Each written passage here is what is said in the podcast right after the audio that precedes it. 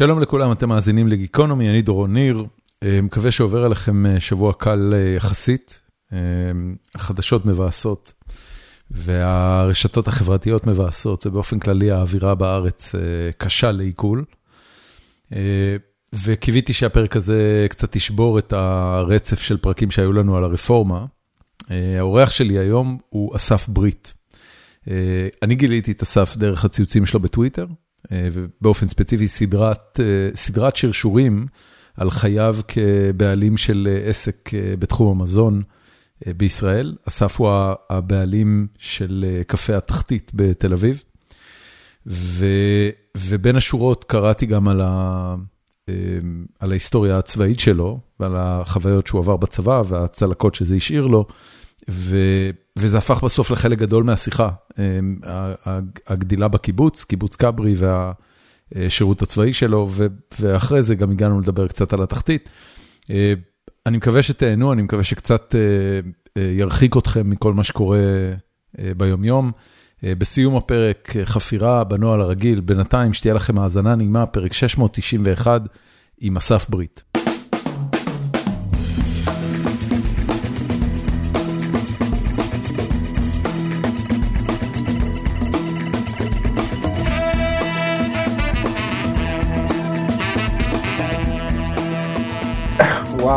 וואו.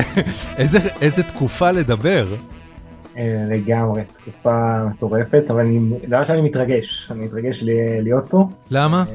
לא יודע, שמע, חשבתי למה. ראיתי אותך עושה הרבה ראיונות, שיחות. נכון, אבל יש משהו בשעה, שעה וחצי של שיחה שאני לא חושב שאי פעם עשיתי. הבנתי, אוקיי. וזה מעניין. הסשנים, ראיתי איזה סשן מוקלט איתך, שיחה שקשורה לחוויה שלך כלוחם ביוטיוב, שהיה מרתק ומרגש, ואני מקווה שנוכל לדבר על זה. מה המסגרת שאתה עושה את השיחות האלה? הפעם הראשונה שעשיתי את השיחה הזאת הייתה במסגרת של ארגון שנקרא רסיסים. אוקיי. ארגון שבחור בשם ירון אדל הקים אותו. ארגון ששם למטרה שלו בעצם לתת את המקום ל... לאנשים שחזרו חיים מהמלחמה, אבל סוחבים איתם את המחיר. ופעם ראשונה שסיפרתי שזה סיפור מאוד גדול, כי בעצם זה היה ערב יום הזיכרון, ובעצם הזמנתי גם את השלושה חברים מהצבא הכי קרובים שעברו איתי את רוב הפעילויות, גם את, את המשפחה שלי, בת זוג שלי, את אימא שלי, אחות שלי, אח שלי, וכמה עובדים מאוד קרובים מהתחתית, ובעצם פעם ראשונה שהם שמעו את הסיפור שלי, זה היה באירוע כזה, של ארגון רסיסים. זאת אומרת, אתה, אתה לא שיתפת את הדברים האלה מעולם עם האנשים הקרובים לך ביותר? לקח לי, לקח לי הרבה מאוד שנים לשתף את הדברים האלה, זה חלק, חלק מהעניין של פוסט-טראומה, שאתה סוחב איתך דברים עם עצמך הרבה מאוד זמן, הרבה מאוד זמן אתה לא מודע לדברים האלה, וגם כשאתה מתחיל להיות מודע לדברים האלה, אתה לא בקלות מספר. כי הסיטואציה זה לא שאתה יושב עכשיו על בירה ואומר, מתחיל לספר. זה... אני לא מצאתי את המקום איך לספר. וואלה. ו... וזו הייתה הפעם הראשונה. מאז uh, הבנתי שגם הסיפור והשיתוף זה דרך מאוד מאוד טובה בשבילי, בשביל להתמודד. אז סיפרתי באירוע מאוד מאוד uh, חשוב ומשמעותי בשבילי בקיבוץ שלי לפני שנה, uh, שזה היה... איזה קיבוץ זה? מאוד... אני מכברי, במקור. מתי עזבת? השתחררתי בגיל 23, עבדתי שם חצי שנה בשדות, ואז עזבתי, ואז לא חזרתי, אבל הלב שם, זה המשפחה, זה הבית, זה ה... כשאני אומר בית זה כתוב. אתה מזמזם, אתה מזמזם הוא עוד ישוב? אני יכול לזמזם עוד ישוב, אני לא אשוב. אתה לא תשוב. הלב יישאר שם, אבל אני לא מאמין שאני אשוב. זה, זה בגלל שלחיים בעיר יש כל כך הרבה מה להציע? זה בגלל שכברי הוא לא יישוב שאתה רוצה לגדל בו את הילדים שלך? לא, אני חושב שזה לא זה ולא זה, אני חושב שתל אביב, אני מאוד אוהב את החיים שבניתי לי בתל אביב, אני לא אוהב עיר. אם אנחנו היום מדברים קדימה, בת הזוג שלי ואני, אז אני לא עצמי חי בסביבה עירונית כל החיים שלי. מצד שני כברי זה גם ברמה הכלכלית וגם במה שאני יודע לעשות ומה שאני חושב שאני אעשה זה, אני לא רואה בזה התכנות כלכלית גם ביום שאחרי התחתית. אמ, אבל אין לדעת, יש לי חמש שנים עד ההחלטה, אז... אה, למה חמש? כי יש לנו בעצם איזשהו אה, שעון חול שהתהפך בתחתית, הוא הבניין שאנחנו נמצאים בבניין מקורות, אה, הולך להריסה. ובעצם אז אנחנו... אז, אז המקום שזה... יחדל מלהתקיים בעוד חמש שנים? כן. חמ... ארבע, חמש שנים, כן, מתי שבעצם תתחיל הבנייה פה. ואתה בעצם סוחר, אתה, אתה לא הקמת את התחתית, אתה קנית אותו. אני הגעתי פה שהמקום היה בן שנה מאוד מאוד קטן, המשמרת הראשונה שלי הייתה בצו 8 של לבנון השנייה, בחמישה לארבע אחרי הצהריים הגעתי למשמרת הראשונה שלי בתור ברמן ואז הוקפצתי לחודש. וואה. ומאז אני פה, ואז לאט לאט קניתי אחוזים, וכן, נכנסתי כשותף פעיל עד היום. טוב, אני ברשותך בוא נתחיל עם כברי דווקא, אוקיי? אמ, אני גדלתי בחיפה, אני גדלתי בסביבה סופר עירונית, אה, בורגנית. המחשבה על חיים, אה, על, על חיים אה, כפריים ושיתופיים, נעה על הגבול בין מעוררת קנאה לבין מעוררת גיחוך. ו, ואני גם גדלתי בתקופה שבה, אתה יודע, בני הקיבוצים, אמ, היו היו מושא לביקורת ציבורית לא מבוטלת. אמ, איך זה נראה כשאתה גדלת? זאת אומרת, איך זה נראה מבפנים? יש ספר שבת אה, יחיעם כתבה, שם הספר זה היינו העתיד. היינו העתיד. היינו העתיד. או-אה, אוקיי. אתה גדל ככה, אתה גדל... זאת אומרת, אתה גדל בתחושה של מובחרות של אליטה? אתה גדל בתחושה שאתה היום בראייה יותר מפוקחת מבין את כל הביקורת שקיימת על אה, בני הקיבוצים. אתה, כן, אתה גדל בתחושה של אליטה, אתה גדל בתחושה שאתם, אה, אנחנו חלק מאוד משמעותי גם בבניית הארץ הזאת, הקיבוץ שלי שהוא בעצם מקימי בית הערבה ב-38 ואחרי זה עברו ב-48 לכברי, כברי וגשר הזיו התפצלו שם. אתה גדל באיזו תחושה באמת של אה, גם ציונות מאוד גדולה, אבל גם באמת אה, גאווה מאוד מאוד מאוד גדולה להיות אני, איך, איך שאני חשתי את זה, הייתי מאוד מאוד גאה. אגב, עד היום אני גאה בהיותי קיבוצניק. אני... אה, אין לזה שום בסיס ושום היגיון, אבל יש איזושהי גאוות יחידה מאוד מאוד גדולה. אני, הילדות שלי מבחינתי, כשאני יורד לפרטים, מספר את הסיפורים, אנשים יגידו, תקשיב, אתה עברת את הגיהנום. ואני מבחינתי, היה לי ילדות מדהימה. הייתה לי ילדות באמת מדהימה. למה גיהנום? מה הפרטים שעשויים אה, לגרום למישהו לתייג את זה כגיהנום? בוא נתחיל מההתחלה, לינה משותפת, שאתה מספר על לינה משותפת, ושאני מספר שאני הזיכרון שלי על לינה משותפת זה שהייתי בגיל אה, חמש בורח מהגן כל לילה עם האופניים ונוסע בשבילים בחושך לבית של ההורים ודופק על הדלת, ואז אבא שלי היה פותח את הדלת, אבל אתה לא נכנס הביתה, כי אסור להכניס הביתה, יש חוקים. נותן לי יד ואומר לי, אסף, חוזרים לגן, ובעצם מחזיר אותי על האופניים אה, לגן, וזו הייתה השגרה שלי, אני, אני לא זוכר שראיתי בזה משהו בעייתי, אני ידעתי שזה מה שיהיה, לא ציפיתי להיכנס ולישון עם ההורים. או שאתה קם בלילה ויש לך את, ה... אה, את האינטרקום לשומרת לילה, ואתה צועק שומרת לילה בואי לגן ניצן, והן אומרות לך, אסף בוא אלינו לאכול צ'יפס. ואתה חוצה את, ה, את, ה, את הדשא שמפריד בינך לבין הביטן שלהם. אז שוב, כשאתה מספר את זה על ילד בן חמש, ושאני היום אבא לילד בן שבע, אני אומר, אוקיי, זה לא הגיוני, יש פה משהו שהוא הזיה מוחלטת, אבל זה מהעיניים שלי היום, זה לא מהעיניים שלי אז. אתה, אתה שואל את ההורים שלך על זה? אתה יודע, שאלת פעם את ההורים, תגידו, איך, איך, איך הסתדר לכם במוח העניין הזה של לינה משותפת ו... ושהילד מגיע אליכם בגיל חמש עם אופניים, אתם אה, מסרבים לו ושולחים אותו חזרה לגן. אה, מאוד מאוד מורכב כל העיסוק בדבר הזה. אה, אימא שלי היא לא קיבוצניקית במקור. אימא שלי גדלה בהרצליה, אבא שלה היה שחקן נבחרת ישראל, אחרי זה מאמן נבחרת ישראל בכדורגל, משפחה מאוד מאוד מיוחסת. אז בשנים האלה של כדורגלן היה כבוד אמיתי במדינה הזאת. היא באה לקיבוץ בגיל 17, היא לא, היא לא הכירה, אבא שלי הוא קיבוצניק מלידה, עשה לינה משותפת, ו, ואני בטוח שלאימא שלי זה היה מאוד מאוד קשה. אני עכשיו אני אומר אני בטוח שכן אנחנו באמת לא, לא, לא פתחנו את זה יותר מדי, אני חושב שהיום אנחנו מנסים לדבר על זה, אימא שלי לא, לא מצליחה לדבר על זה, היא פורצת בבכי. אוקיי, יש בזה משהו. כן. זאת אומרת, זה, זה, זה כל התשובה שאתה צריך לגבי מה היא חושבת על זה. לח, לח, לחלוטין, okay. אין, פה, אין, אין לי ספק לגביה, אבל בסוף ככה גדלנו, אני גם חזרתי, ההורים שלי עזבו את הקיבוץ שהיינו בכיתה ה' ואני אחרי שנתיים חזרתי כילד חוץ, ובעצם מכיתה ז' לא גרתי אצל ההורים. אז הילדות שלי הייתה שאתה מספר אותה כסיפור, אה, כאילו נקודות עובדתיות, אז אתה יכול להגיד, הייתה לך ילדות מזעזעת, כאילו, ו, אבל לא הייתה ילדות מזעזעת, הייתה לי ילדות בזיכרון שלי, בתחושה שלי, תמיד הייתי מאוד מאוד אה, מחובר לקיבוץ ולדשא ולכדורגל ולשדות ולסוסים, והיה לי את האפשרות לא ללמוד, כי לא אהבתי את הבית ספר, וקיבלו את זה בהשלמה מלאה, שזה דבר מדהים מבחינתי, שלא לא ניסו לי להיאבק בי בדבר הזה, כי כל עוד אתה עבד, עובד ועבדתי מגיל מאוד מאוד צעיר, אז ה... היחס אליך היה מאוד מאוד חיובי, וזה הזיכרון שלי בסוף. אז יש איזשהו פער באמת בין, ה...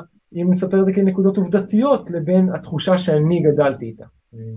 אתה, אתה בעצם אומר, החוויות הן חוויות שהיום כ, כ, כאנשים מודרניים, עם ההבנה שיש לנו על פסיכולוגיה ועל גידול ילדים, החוויות הן לא חוויות טובות, אבל אתה אומר, היחס בזמן אמת היה יחס חיובי. חוויות הן לא חוויות טובות שאני מנסה לחשוב עליי כהורה.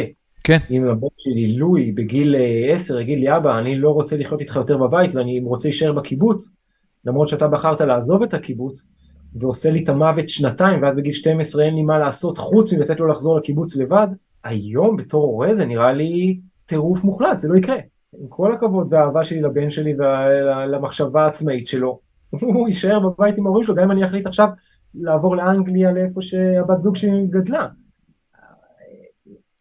אבל אז, אז כשאתה בוחן את זה מהעיניים של בן אדם מבוגר והורה, אז כל המושג של לינה משותפת ושל הגדילה לבד ושל באמת איזשהו אה, כוח אדיר שקיים לילדים בקיבוץ. אני חושב שאנשים לא, לא, לא, מי שלא גדל בקבוצה בקיבוץ לא יכול להבין את הכוח שיש ל, לילדים. ההרגשה זה שבאמת אף אחד לא יכול להגיד לך שום דבר. אה, לא מטפל ולא אה, הורה ולא כי אתה, אתה תחת אף אחד. זאת אומרת, אתה, אתה, אתה אומר המסגרת חיים הזאת אה, מסלילה אותך לחשיבה ול, ולתחושה של עוצמה פנימית מעצם העובדה שאתה חלק מקבוצה? זאת אומרת, זה משהו שהוא by design? מסלילים אותך לזה? אני חושב שבקיבוץ יש את ה... אתה, אתה לא יכול להגדיר את זה, לתת את ההגדרה הזאת על כולם, כי בסוף יש את מי שחווה את החוויה הזאת כמוני, ויש את מי שחווה את החוויה הזאת כחוויה נוראית. יש ילדים וגם נשים וגם גברים ש, שאני מדבר איתם על הנושא הזה ואומרים על מה אתה מדבר תגידי זה הדבר הכי נורא שהיה לי בחיים. דבר אחד אני כן בטוח שה, שהחוויות האלה בלגדול בקיבוץ כמו שהיה פעם זה כבר לא קשור למה שיש היום. כן. אמ, זה כן יוצר לך איזושהי אה, יכולת עצמאית ואינדיבידואלית מאוד מאוד חזקה כי, כי אתה אומנם בתוך קבוצה, אבל אתה כל הזמן נבחן. וזה, אני חושב שבעל זבוב מתאר את הסיטואציה החברתית בצורה הכי טובה שיש בקיבוץ. אתה, אתה צריך תמיד להיות חזק, תמיד צריך להיות בצד של, של, של השולט, ואתה לא רוצה להיות חלש במסגרת כזאת. בעל זבוב אה, של ויליאם גולדינג, הספר, כן, כן, כן. הוא משל אה, איום ונורא על טבעו של האדם. משל איום ונורא על טבעו של האדם, לך לקיבוץ בתקופה של אז זה משל איום ונורא על טבעו של האדם. הבנתי, אוקיי. האם החוויה הטובה שלך במסגרת הבעל זבובית הזאת נובעת מזה שהיית פשוט אדם אה, חזק מאוד? ללא ספק. אוקיי. ללא אוקיי. ספק. אתה אומר זה בסדר לחזקים, אה, לאנשים קצת יותר רגישים, לא כל כך. רגישים, שונים, חלשים, אה, זה מסגרת נוראית. הבנתי. אבל שוב, אני אומר את זה היום כאדם בוגר בן 43. כמובן. אתה שואל אותי לזיכרון האישי והאינדיבידואלי שלי מהילדות, הזיכרון שלי הוא הזיכרון שלי. יש משהו בדפוסי ההתנהגות שלך כאדם בוגר, גם לטובה, אבל גם פחות לטובה, שאתה יודע לקשור אותם ללינה המשותפת ולריחוק מההורים בגיל הצעיר הזה? הייתי הרבה מאוד שנים בטיפול פסיכולוגי, אבל, אבל בעיקר עסקנו ב... בטראומות של הצבא? כן, פחות נכנסנו ל... כן נכנסנו, בכל זאת היה טיפול של שש שנים, אז הגענו לשם. אני, אני, אני חושב שיש משהו, שוב, גם יש מבנה אופי, גם אגב, מאוד מתקשר גם לפוסט טראומה, בסוף אנחנו לא דף, כל אחד הוא אדם בפני עצמו, את החוויות שעברתי, עברתי עם עוד אנשים גם בצבא, ואני יצאתי ככה והם יצאו ככה, ושזה גם עניין. איך שאני לקחתי את זה בקיבוץ, ואיך שחבר לכיתה לקח את זה מהקיבוץ, כל אחד לוקח את זה בגלל המבנה אישיות שלו, ובגלל... אני חושב שהעצמאות שלי, והאינדיבידואליות שלי, והמאוד אה, סוליסטיות שלי, וגם בניהול, זה מאוד מתבטא בניהול של גם איך שאני מנהל את הבית קפה שלי, שאנשים, קולגות שאני מספר להם על צורת אור, שאנחנו מדברים על זה, אומרים תקשיב אתה דפוק, זה לא, זה לא נכון. תן לי דוגמה, על מה אומרים לך שאתה דפוק? בוא ניקח את הדוגמה הקיצונית, מה קורה אם מחר, חס וחלילה אני נפצע. הכי בקטנה, שובר רגל. אתה, אתה, אתה אומר במובן הזה שהעסק יושב עליך ו... ו... יושב. ולא, ולא יכול להתקיים בלעדיך. יכול, יכול, יכול להתקיים, אבל ההתקיימות שלו היא תהיה מאוד מאוד שונה, עם פגיעה אדירה, כי אני תופס איזשהו תפקיד מאוד מאוד מרכזי, גם בפועל, זה לא רק בתפקיד הניהולי מלמעלה ואני, ביום יום, אני ברמן בבוקר ואני מלצר בצהריים ואני יודע להיכנס למטבח ואני, הטבחים עובדים אחרת ש, שאני נמצא ושאני לא נמצא, והם, אז התפיסה הניהולית הזאת, אבא שלי פעם אמר לי משפט שהוא אמר תקשיב עסק עסק מנהל טוב נמדד אם העסק שלו יודע לעבוד שהוא לא נמצא. נכון. איך המנהל, בזה אני נכשל בענק. אני אומר חד משמעית. אני, אני אגיד לך בתור, בתור מישהו שבעצמו ניהל מערכות אה, בהיקף של, אתה יודע, 100, 100 פלוס אנשים, אה, חוסר היכולת של מנהל לשחרר את הארגון שלו, לעשות טעויות וללמוד כדי שהוא לא יצטרך אותו לקיום היומיומי שלו, אה, הוא, הוא, הוא רק גרוע. זאת אומרת, הוא חרדת נטישה, הוא אה, אה, שלא יצטרכו אותי, הוא, הוא פרנויה, הוא מגוון רחב של דברים, כולם מגיעים מהמקומות ה, הלא חיוביים ב, ב, בנפש האדם. אם זה מה שאתה קושר לעניין הלינה המשותפת, אז אולי גם עבורך זה דבר רע. אני, אני, אתה יודע, אני מתוך השאלה שלך מנסה לקשור, אני לא, לא עסוק בזה ביום יום, אני יודע בסוף, אגב אני מסכים איתך על כל מה שאמרת, בוא לא, בוא לא נתבלבל, אני הבנתי. חי ככה ועובד ככה ואני מסכים איתך לחלוטין. זה חזק זה, ממך. זה, זה מעבר חזק ממני, אני חושב שזה שה... הזכות קיום שלי, זה לא רק חזק ממני, אני רוצה להרגיש שאני, שצריך אותי, אני רוצה להרגיש שאני חיוני. אני, אני, אני אתן לך אולי הצעה אה, אלטרנטיבית שנשמע טיפה טוב יותר, רק כדי שתדע. היה, אה, יש אה, אה, פודקאסט אה, מעולה אה, שבו סם הריס אירח את סיינפלד לפני אה, כמה חודשים, ובאיזושהי נקודה בריאיון סם הריס שואל אותו, תגיד, איך, אה, איך הצלחתם להחזיק רמה במשך תשע עונות אה, של סדרה כל כך גדולה ומצליחה? זאת אומרת, איך העסק לא אה, התבדר לאלף עזאזלים? אז סיינפלד אמר לו, I had to micromanage that shit for nine years. זאת אומרת, הוא אומר, בסוף, בסופו של דבר, אם אתה באמת, זה, זה הפרספקטיבה של סיינפלד, הוא גם בן אדם מאוד יהיר, אז צריך להגיד את זה, אבל הוא אומר, בסוף, אם אתה רוצה לדעת איך הדבר הזה נשאר טוב תשע שנים, עשיתי לזה micro-management. זאת אומרת, אני ניהלתי, בדקתי כל אספקט, וידאתי שזה נהיה טוב. אה, במובן הזה, אתה יכול לבוא ולהגיד, תקשיב, אם אני, אם אני זז הצידה, העסק באמת נחרב, לא, לא מצאתי מספר 2 חזק מספיק, או לא יודע מה. אני, אני מקווה שאני לא נתפס כיהיר מאוד, ב, גם אצל חבריי וגם מכיריי, אבל, אבל בסוף שגם כשאני מסתכל על קולגות, יש מעט מאוד, יש דוגמה אחת מדהימה שהצליחו לעשות את זה, אה, זה R2M. מה זה R2M? R2M זה רותי ומתי בורדו, אה, אוקיי. שהם באמת כן, בנו מכונה ארגונית שמרימה עסקים בתחום המזון מדהימים. משהו בלתי נתפס ומדהים ובלתי נתפס בתור אדם שחי את העולם הזה, מה שהם עשו זה בלתי נתפס. היכולת שלהם לגדל מנהלים ודור ו- ותרבות ארגונית, זה מטורף, אבל בסוף ארטום יש אחד. וכשאני מסתכל מסביב ורואה באמת בתי קפה... רגע, כש, כשאתה מסתכל, אוקיי, אז, אז R2M זה, זה מפעל באמת גדול ומרשים, אבל כשאתה מסתכל למשל על העבודה של אייל שני ושחר סגל, אז זה לא נראה לך מכונה מופלאה, גם, גם בינלאומית, לא רק אה, ישראלית. שונה. אה, שונה, אה, אני חושב, אני... בוא נקרא ככה. אה, פה יש לי חברים ופה יש לי גם חברים ואני אנסה לו זה, אני למקומות שאייל שני לא הולך. למה? בגלל הסיפור של הפשיטת רגל עם הספקים? לא, מה פתאום, זה לא מעניין אותי באמת, בסוף מעניין אותי החוויה שלי בתור לקוח, אני מרגיש שאני מגיע למקומות שלא מכבדים אותי כלקוח, אני מרגיש שאני מגיע למקום שהוא אה, אה, מאוד אה, חייבים לעשות שמח, אה, מאוד קהילה סגורה, שירות מאוד חובבני. אה, ישבתי פעם בפורט סעיד על הבר בטעות וראיתי שהם מוציאים בירה והמצאות לא מוציאות, הן עוברות ליד הבירה ולא מוציאות. שהן כן נאותות בסוף לא הוציאים, לוקחות קש ופשוט מערבבות את הבירה כדי ליצור את הקצף. מוציאות את כל הגזים מהבירה. וזה זעזע אותך עד עמקי נשמתך.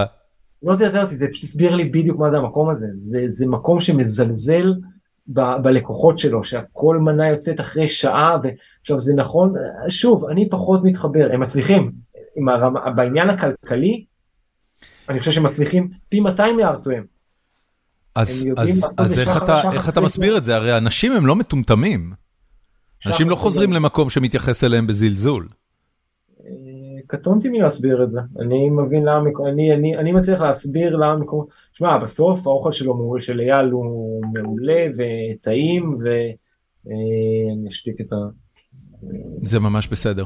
תראה, אני, אני מסתכל, אייל שני אה, עשה דבר או שניים בקולינריה הישראלית, אה, בעיקר סביב, אה, אתה יודע, הוא וחיים כהן נגיד, לקחו הרבה מטבחים שלא היו, שלא נחשבו לבילוי עילי, והכניסו אותם למסעדות, אתה יודע, גם הפיתות של אייל שני בסופו של דבר זה שיחוק. לא, אני אעשה שנייה איזה הפרדה. אייל שני כאיש מקצוע, זה האיש שמוציא את האוכל הכי טעים מהידיים שלו שאכלתי אי פעם. אוקיי. ואין פה מה, אני חושב שהוא עושה את זה באיזשהו אני מאוד אוהב את האוכל שלו, גם הנקי מאוד, והטעים. אני, אני חושב שזה האוכל הכי טעים, פורט סעיד, לבוא בצהריים לפורט סעיד, שהמקום ריק, זה הארוחה הכי טובה שתקבל בישראל. הבנתי. והכי פשוטה. הבעיה שלי זה עם ה vibe, הבעיה שלי זה עם הזה, שאני, שאני יוצא, כשאני יוצא, אני עם שני ילדים, באמת, אני לא מרוצה רק את השורה התחתונה, אני רוצה את כל חוויה, כשאני בא להוטל מונטיפיורי, ואני יושב על הבר, ומקבל אסקפיזם מוחלט. ומדהים, על, על הכל, מה, זה מה, נכון. דרך איך שהמקום נראה ודרך השירות ודרך האוכל ו, וזה, שוב, הבת זוג שלי נגיד הרבה יותר אה, ענינת טעם ממני, אני, אני מסתכל על התמונה הרבה יותר, תן לי את הוויסקי שאני אוהב, את הבירה שאני אוהב ואת, ואת ה, את האווירה, ו... אז האוכל שלהם הוא לא, האוכל שלהם הוא לא מסעיר בארטואם, אבל בסוף מבחינתי הם החוויית לקוח הכי מדהימה שיש מבחינת לקוח שיוצא עם סודה ומבחינת איש מקצוע הם האורים והתומים לאיך מנהלים עסק. ואני חושב שההערכה שלי אליהם היא מעבר ל, ל, לעניין הכלכלי, כי אני לא יודע, ארטוים אני לא יודע היום ברמה הכלכלית, הם בנו מפעל בעש, בעשרות מיליונים ועשו השקעות מטורפות, כן. אייל שני ושחר סגל עובדים בצורת אה, עבודה שונה לחלוטין, היום פותחים אה, סניפים בעולם, באוסטרליה, בצרפת, תחת, אה, הם לא, הם לא, אני מאמין שהם לא משקיעים שקל, שיש שם יהודים עשירים שרוצים אותם מאוד ומביאים אותם לשם. כן, זה לא, זה לא, אני, אני חושב של... אני, אני לא באמת יודע, אבל זה לא נראה לי שיהיה קשה לגייס כסף אה, להקמת עוד מסעדה של אייל שני בעיר כזו או אחרת בארצות הברית.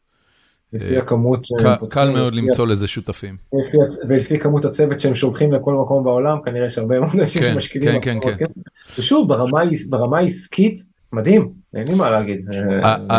העניין הזה, אגב, של אוכל, חלק גדול ממאזיננו לא, לא מכירים את העולם הזה, אבל אני רק אספר, כשבאחד מסיבובי הגיוס שעשיתי לסטארט-אפ שלי, אז תוך כדי שיחה עם המשקיע, הוא שומע שאני גר באוסטין, ואז הוא אומר לי, אה, השקענו שם ברשת של טאקואים. אמרתי לו, מה? כי זה קרן הון סיכון, אתה חושב, הייטק, עניינים פה, שם. ואז הוא מספר שהם השקיעו לפי שווי של 400 מיליון דולר ברשת שמקורה באוסטין, שנקראת Torchies Tacos, השקיעו 100 מיליון דולר לפי 400 שווי. Torchy's Tacos זה רשת של טאקוז סופר מגניבים, כאילו באמת טעימים למות ונורא, וחוויה נורא כיפית, אבל זה עדיין franchise, כאילו אתה בא, זה, זה מרגיש כמו עד העצם, סליחה, לא עד העצם, איך קראו לזה? כן, עד העצם, האקספרס בורגר? לגמרי, עד העצם זה נראה לי דוגמה. כן, כן. אבל זה עסק מאוד גדול. איך נראים הדוחות שלהם שהם השקיעו סכומים כאלה? נראים טוב מאוד, נראים טוב מאוד. אני יכול להגיד לך, אתה גם לא צריך, זאת אומרת, אתה בוודאי צריך את הדוחות, אבל אתה רואה את התור למסעדה ואתה רואה את הרמה של האוכל, אתה אומר, אוקיי. אני חושב שזה הפער הכי גדול, אם נגיע ליומנו של מסעדן באיזשהו רגע, זה הפער הכי גדול שקיים, בין לראות תור לבין לראות את הדוחות בסוף חודש. זה נכון. אני מבין שהם השקיעו באמת את, ה... את הכסף שהם השקיעו אחרי שהם ראו דוחות. תור לא, לא נותן אה, שום אה, אמת מידה. בישראל דבר כזה לא היה קורה, זה אני יכול להבטיח לך, אין, אין, אין פה שום עסק ששווה השקעה כזאת אה, של, של משקיע שחושב שהוא יקבל את הרווח שלו חזרה. אני, אני, אני אשאל אותך כי, כי דווקא מה שאמרת הרגע מאוד מסקרן אותי. ב, ב, בזמנו, אני מאוד מאוד מאוד אהבתי את מסעדת הברסרי שהייתה באבן גבירול. זה היה בעיניי עסק מופתי, גם פתוח 24/7, גם החוויה הייתה מעולה כל פעם, מהמאפים, דרך המנות העיקריות, דרך הבר, פשוט באמת כאילו היה בעיניי אחד, ה... אחד העסקים הכי מרשימים. שאלתי פעם את, את אחד ממנהלי המשמרת שם, כמה אנשים עובדים בברסרי. כי אתה אומר, אוקיי, בית קפה מסעדה, כמה בני אדם זה יכול להיות? 120 איש תפעלו את הברסרי בכל חודש נתון, ו-120 איש היה באותו זמן פחות או יותר הגודל של החברה שלי. והחברה כמובן, מכיוון שזה מדיה והייטק, אז זה היה שווה הרבה יותר כסף, אבל אתה מסתכל ואתה אומר, הברסרי כנראה גלגל עשרות מיליוני שקלים במחזור כל חודש, אני מניח, אני לא, אתה יודע, אני לא באמת יודע. למה זה לא, למה זה לא ביזנס סקסי? זאת אומרת, למה, למה האמירה כל כך קודרת על זה שבישראל עסק לא יכול להיות שווה סכומים כאלה? בוא נתייחס לעובדות, בסוף העסק הראשון שארטוהם זרקו זה הברסרי. הקורונה נתנה איזושהי הזדמנות לכל, לכלל עסקי, אני חושב שאולי בכל המקצועות, אבל בטוח במסעדנות, נתן איזושהי הזדמנות לעשות חישוב מסלול מחדש. הברסרי העסק הראשון שארטוהם לא החזירו. גם כי השכר דירה שם טיפס להם לשמיים, היה שם איזה עניין עם בעלי נכסים, אבל גם בגלל שבסוף עסק, להחזיק עסק 24/7, יש שם קומה מתחת שאתה, שאתה בכלל לא רואה בתור לקוח, אבל כל ההכנות שם מתבצעות בקומה מתחת. כוח, כוח, כוח האדם בישראל וכל העלויות והמיסים מאוד מאוד קשה ליצור פה איזשהו אה, עסק רווחי. שוב, אני לא בוחן, ואני חושב שגם מור טועים, בסוף הם, הם רווחיים ולא סתם עם עסק שקיים מעל 20 שנה ולא סתם התחתית בעסק שקיים 18 שנה. אנחנו לא, אנחנו לא כאן כי, כי אנחנו עושים טובה ללקוחות שלנו, בסוף אנחנו רווחיים. עוד אגב נפתח סוגריים, זה איזושהי מושג שהס מלהזכיר, ש, ש, שבסוף המטרה שלך זה להיות רווחי, אתה עסק. בהייטק זה נורא ברור, אתה מוציא דוחות, ברור, ברור שבחברות שמונפקות בבורסה שחייבות להראות, אבל במסעדנות, שת, להגיד שאתה רווחי זה איזשהו, מי אתה, תוריד מחירים, אל תהיה רווחי. למה אתה מוכר קפה ב-14 שקל? בוא נמכור אותו ב-12, מה, תרוויח טיפה פחות. היחס הוא מאוד מאוד שונה אה, לכל העניין של אה, רווחיות מאשר בעסקים אחרים, אם בעסקים אחרים שזה מאוד מובן מאליו, במסעדנות זה נתפס כאיזשהו אה, גזלנות. אני, אני, אני שנייה רוצה לשאול אותך לגבי זה. הרי יש את החיים עצמם, ובחיים עצמם בנק לא נותן לך קו אשראי למימון הפעילות העסקית שלך, אלא אם אתה מסוגל להחזיר חובות. זה, זה עניין נורא פשוט, אחרת כלכלה קורסת. בישראל יש אלפי עסקים בקטגוריית המזון וה, וההוספיטליטי, מ-high-end ועד הכי low-end, מדוכני פלאפל ועד אה, אה, מסעדות יוקרה. אה, איך, איך זה מתקיים? זאת אומרת, מה שאתה אומר מתנגש עם המציאות. אתה בסוף קם בבוקר ואתה יוצא החוצה ואתה רואה המון עסקים, גם כאלה שנפתחים, גם כאלה שקיימים. דבר ראשון, אני לא יודע איך הם, איך הם נפתחים, אם זה הון עצמי של אבא, רוב הסיפורים שאני מכיר על מקומות שנפתחים זה של דרימרים שמגייסים את ההורים שלהם, או כמה אנשים שהם מצליחים לספר להם איזשהו סיפור וחלום, והם מגייסים את, כמה הבנקים עוזרים בזה? אני, שוב, זה נתון שאני לא יודע, אני כן יודע. הבנק הוא לא אחד השותפים שלך בעסק? חס ושלום. הבנתי. אני, זה, זה, זה סיפור אישי שלי, אבל אני לא אהיה עם הלוואה של שקל בחיים שלי, זה איזשהו דפקה שכנראה לא, לא תביא אותי להיות עשיר בחיים. זאת אומרת, אתה, זה... לא, אתה לא תיתן לעצמך לעולם שהיתרה בבנק תרד למינוס, אתה לא תממן. בחיים לא. הבנתי. אני, שוב, זה גם ברמה של תפיסת, היה לי שותף שראה את העולם השונה, היה לי שותף ש, שמבחינתו מסגרת אשראי שייכת לו. שהוא בא ולחלק רווחים והיו לנו הרבה עימותים על זה, הוא בא ואמר אוקיי סבבה, יש לנו עכשיו בעובר ושב 400 אלף, יש לנו עוד מסגרת של 200 אלף, אנחנו מחלקים 600 אלף. אמרתי מה זאת אומרת? זה לא שלך, זה תפיסת חיים, אני לא, אני תופס את החיים שונה, אני חושב שזה איזשהו באמת, אם אתה רוצה משהו בא לי מהקיבוץ, אני שגיליתי שלכסף יש ערך זה היה בגיל מאוד מאוד מבוגר, אני גיליתי שכסף הוא איזשהו אישו בגיל אה, אחרי צבא. אבל אני גם, אני מבחינתי לא אהיה חייב שקל לאף אחד, ואני אשקיע בעסק שלי כסף שיש לי להשקיע בו, ולא אמנף, אבל שוב, זה אני, זה, אני חושב שזה מאוד שונה מאיך שאנשים אחרים חיים. אני חושב שזה גם מאוד שונה מאיך שחלק גדול מהקיבוצים התקיימו. כן, אבל אני לא ראיתי, לא, אני לא ידעתי את התמונה הגדולה בתור... אה, מה הייתה החוויה, אתה יודע, אה, אה, מה שאני מכיר מסיפורים על ילדים שגדלו בקיבוץ, זה שהם רגילים, אתה יודע, להיכנס לצרכניה, לקחת מה שהם רוצים. ואתה אומר, אתה התפתחה אצלך תודעה מאוד מאוד חזקה שלכסף יש ערך ואתה לא תהיה חייב בשום פנים ואופן. לא, באיזה נקודה זה קרה? ואז התפתחה שהגעתי לתל אביב. התודעה הזאת התפתחה שפתאום אני מבחינתי דוד, שם, דוד שמש דולק 24/7, לא דוד, דוד, אה, דוד מים, 24/7, אתה לא מכבה אותו בחיים. אתה יוצא לשבוע, לשבוע, שבועיים, שלושה בצבא, הדוד נשאר דולק. כי, כי ביום שישי שאתה תחזור הביתה, אתה רוצה מים חמים. ופתאום אתה מגיע לעיר. איזה פריבילגיה משוגעת. אבל אתה לא רואה את זה כפריבילגיה, אתה, היום אתה מבין את זה כפריבילגיה, אבל אתה, אתה גדל בלי שום, לטוב ולרע, אני נתקלתי בכסף פעם ראשונה בחיים, בדיוק סיפרתי אתמול לבן שלי, מתי פעם ראשונה קיבלתי כסף ליד. אני פעם ראשונה קיבלתי כסף ליד בכיתה, שהייתי בן 10-11 אה, בכיתה ה', שעשינו בקיבוץ יום עיר, זה היה נקרא יום עיר, ירדנו לנהריה. ירדנו לנהריה. אז נתנו לכם קצת כסף שתבזבזו? כן, עשינו סיור, הראו לנו מה זה עיר, מה, מה זה מאפייה, מה זה אה, מה היה שם, מערכת עיתון הייתה אז בנהריה, עשינו סיבוב בזוגלובק, ובסוף בשעה האחרונה נתנו לנו כל אחד חמישה שקלים. ונתנו לנו להסתובב. מה קנית? חצי מנת פלאפל, פחית קולה ושתי בזוקות. קפיטליזם! כן, אבל אתה, אתה, המושג כסף הוא לא לכאן ולא לכאן, זה לא שאתה מרגיש שיש לך, אתה לא גדל למשפחה עשירה, שאתה מרגיש שכל מה שאתה, אין לך כלום. אין לך כלום, אין לך רגע, עכשיו, עכשיו תן לי רגע לצלול לתוך זה. פחית קולה הייתה בקיבוץ? בכל בו. אוקיי, ואיך, היית לוקח כמה שרצית או שהיה לזה מכסה? בתור ילד עוד לא, לא, זה כן נחשב משהו שהוא, אתה צריך, היה בשלב מסוים בקיבוץ, אתה לא לוקח כמה שאתה רוצה, יש מין אה, אה, דף כזה שרושמים. אוקיי. ואז חודש מחייבים את המשפחה, כאילו יש תקציב.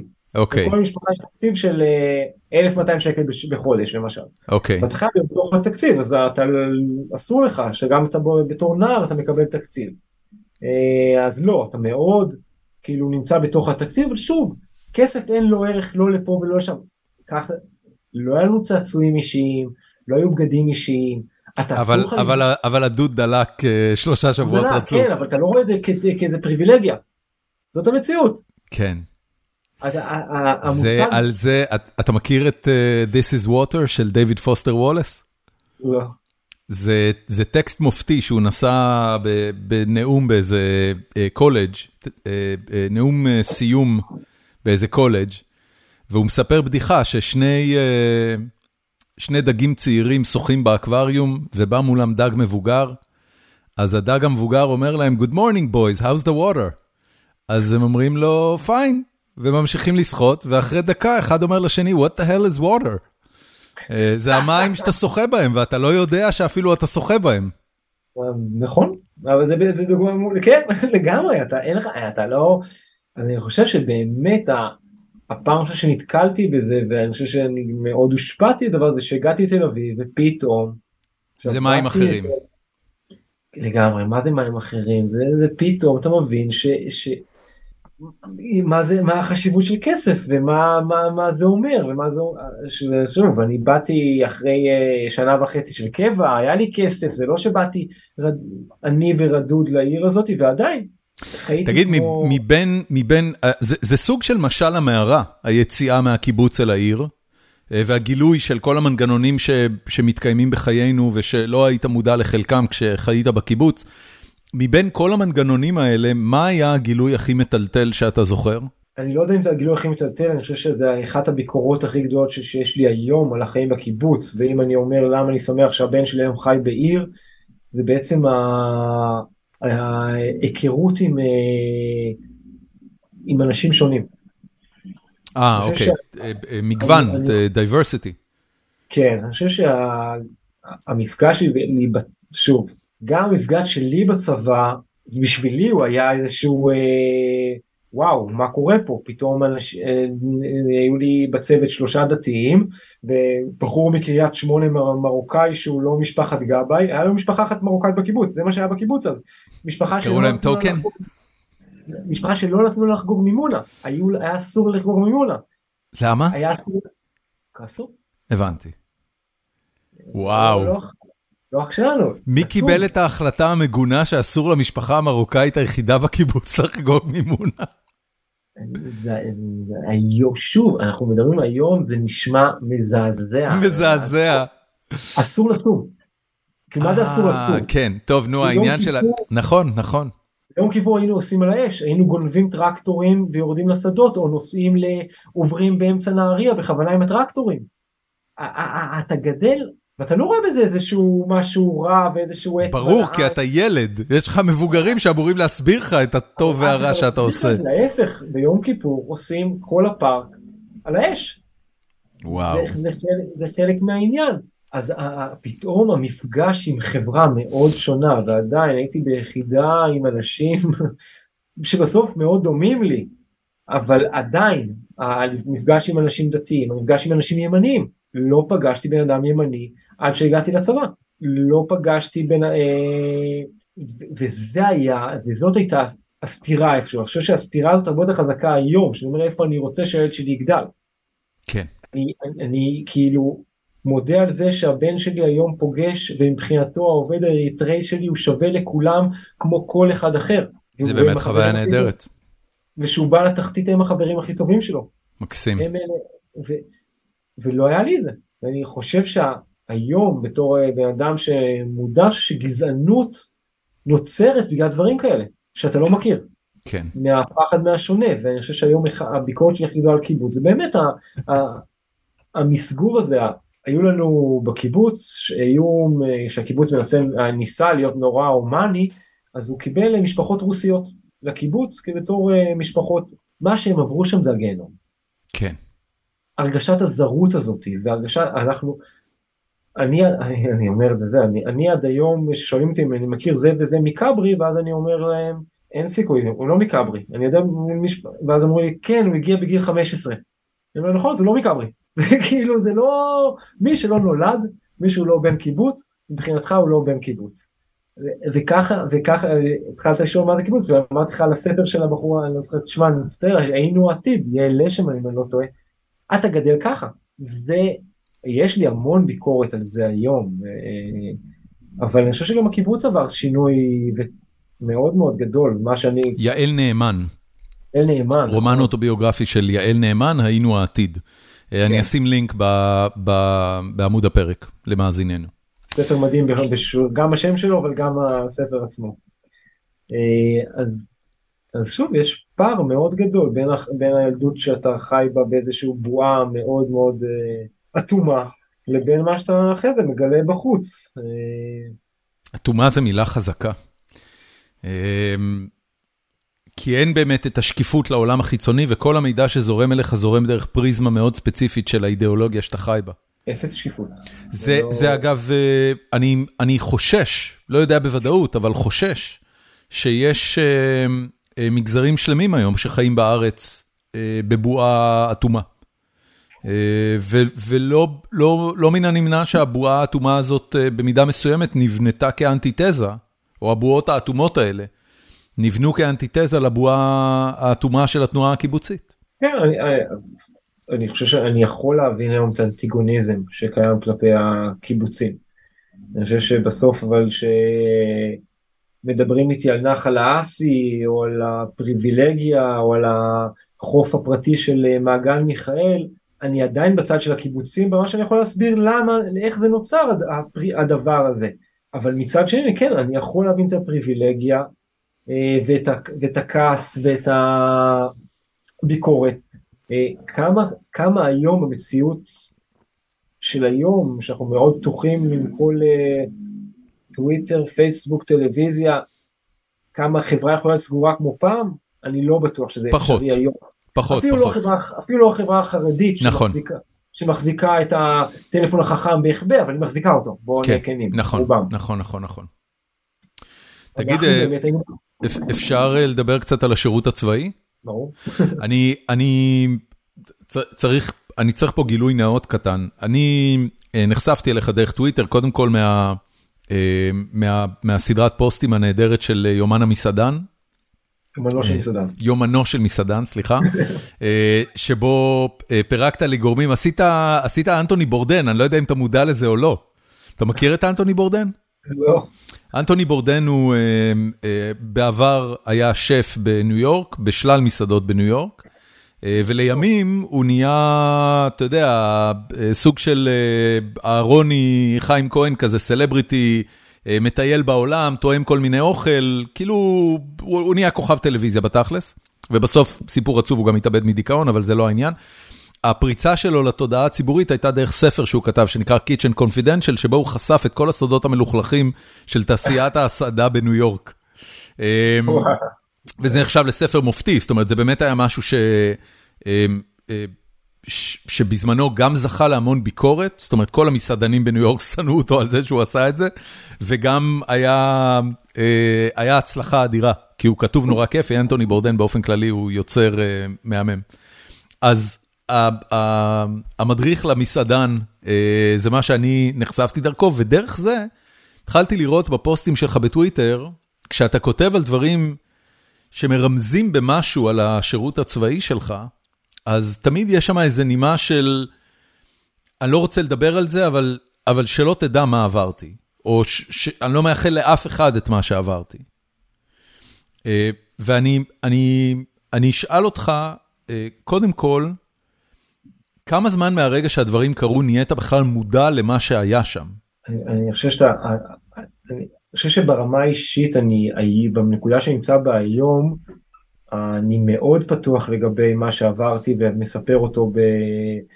התגובות שאתה מדבר עליהן זה תגובות שבאות ב, בלי הקשרים כמו אני, אני גם ברור לי מאיפה אתה ראית את התגובה הזאתי זה מישהו שפשוט אה, זלזל במחיר הנפשי ש... מכיר את האירוע שעברתי ובעצם ניסה להכניס לי סכין ולסובב לי אותו בלב ב... וזה ו... ו... ואני מגיב כך כי, כי, כי הנושא של שאני דיברתי עכשיו על, על משהו ששיקלי אמר לא קשור עכשיו לאירוע הטראומטי שאני, שאני אבוא לספר על, על מה עברתי ועל האירוע שעברתי, אני, אני אספר על הכל ואני גם אשמח לקבל פידבקים ולדבר על זה וגם כשאני אפתח את זה באופן כללי, אבל גם אבל כשבאים לי משום מקום אז אני אומר לחברים, עזוב, אל, אל תבוא לזלזל בפוסט טראומה שלי ולנסות להכניס לי איזשהו סכין במקום כזה, כי וואלה, אין לך מושג מה עברתי. אבל באיך שאני תופס את, את עצמי כיום, אני חושב שאני מאוד מאוד אה, פתוח אה, כלפי השיתוף של האירועים שעברתי. אה, פתחת בזה, סיפרתי את זה גם ב-RSCC, מי שרוצה לדעת ולשמוע ולהכיר אז הוא יכול למצוא את זה בכל מקום. אה, אני פשוט לא אוהב שאנשים באים ומשתמשים בזה משום מקום נגדי, אני לא מרגיש אגב שזה נגדי, אני מאוד שלם עם מי שאני היום ועם מה שעברתי, גם איך שפעלתי באירועים האלה, אני לא יודע כמה אתה רוצה להיכנס לזה, לי אין... בוא, בוא רק ניתן למאזינים הצצה קטנה ו, ולא ניכנס יותר מדי לפרטים, כי אני באמת לא...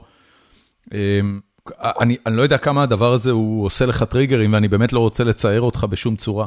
לא, אני אני בסדר, אני בסדר. אמ, אני אה, עשיתי מסלול בסרט גולני, אה, יצאתי לקצינים, אה, בשנת 2000 קיבלתי צוות עירונים באוגוסט 2000. כמ"כ? כמפק"צ, כמפקד צוות. אוקיי, בסיירת. כן, כן, בסרט, מפקד צוות, קיבלתי צוות, צוות עירונים, אה, אוגוסט 2000, באוקטובר 2000 אה, אנחנו מתחילות, מתחילים, היה את הלינץ' ברמאללה, מי שזוכר, עם השני מילואימניקים. כן. אותנו לוקחים מווינגייט, היינו בווינגייט, צוות שעשה חודשיים בצבא, שגם מפורק לחלוטין, כי שמונה, היה גיבוש מאוד גרוע, שמונה עברו את הגיבוש, לאט לאט קיבלתי, הגעתי צוות של 20 אחרי חודשיים.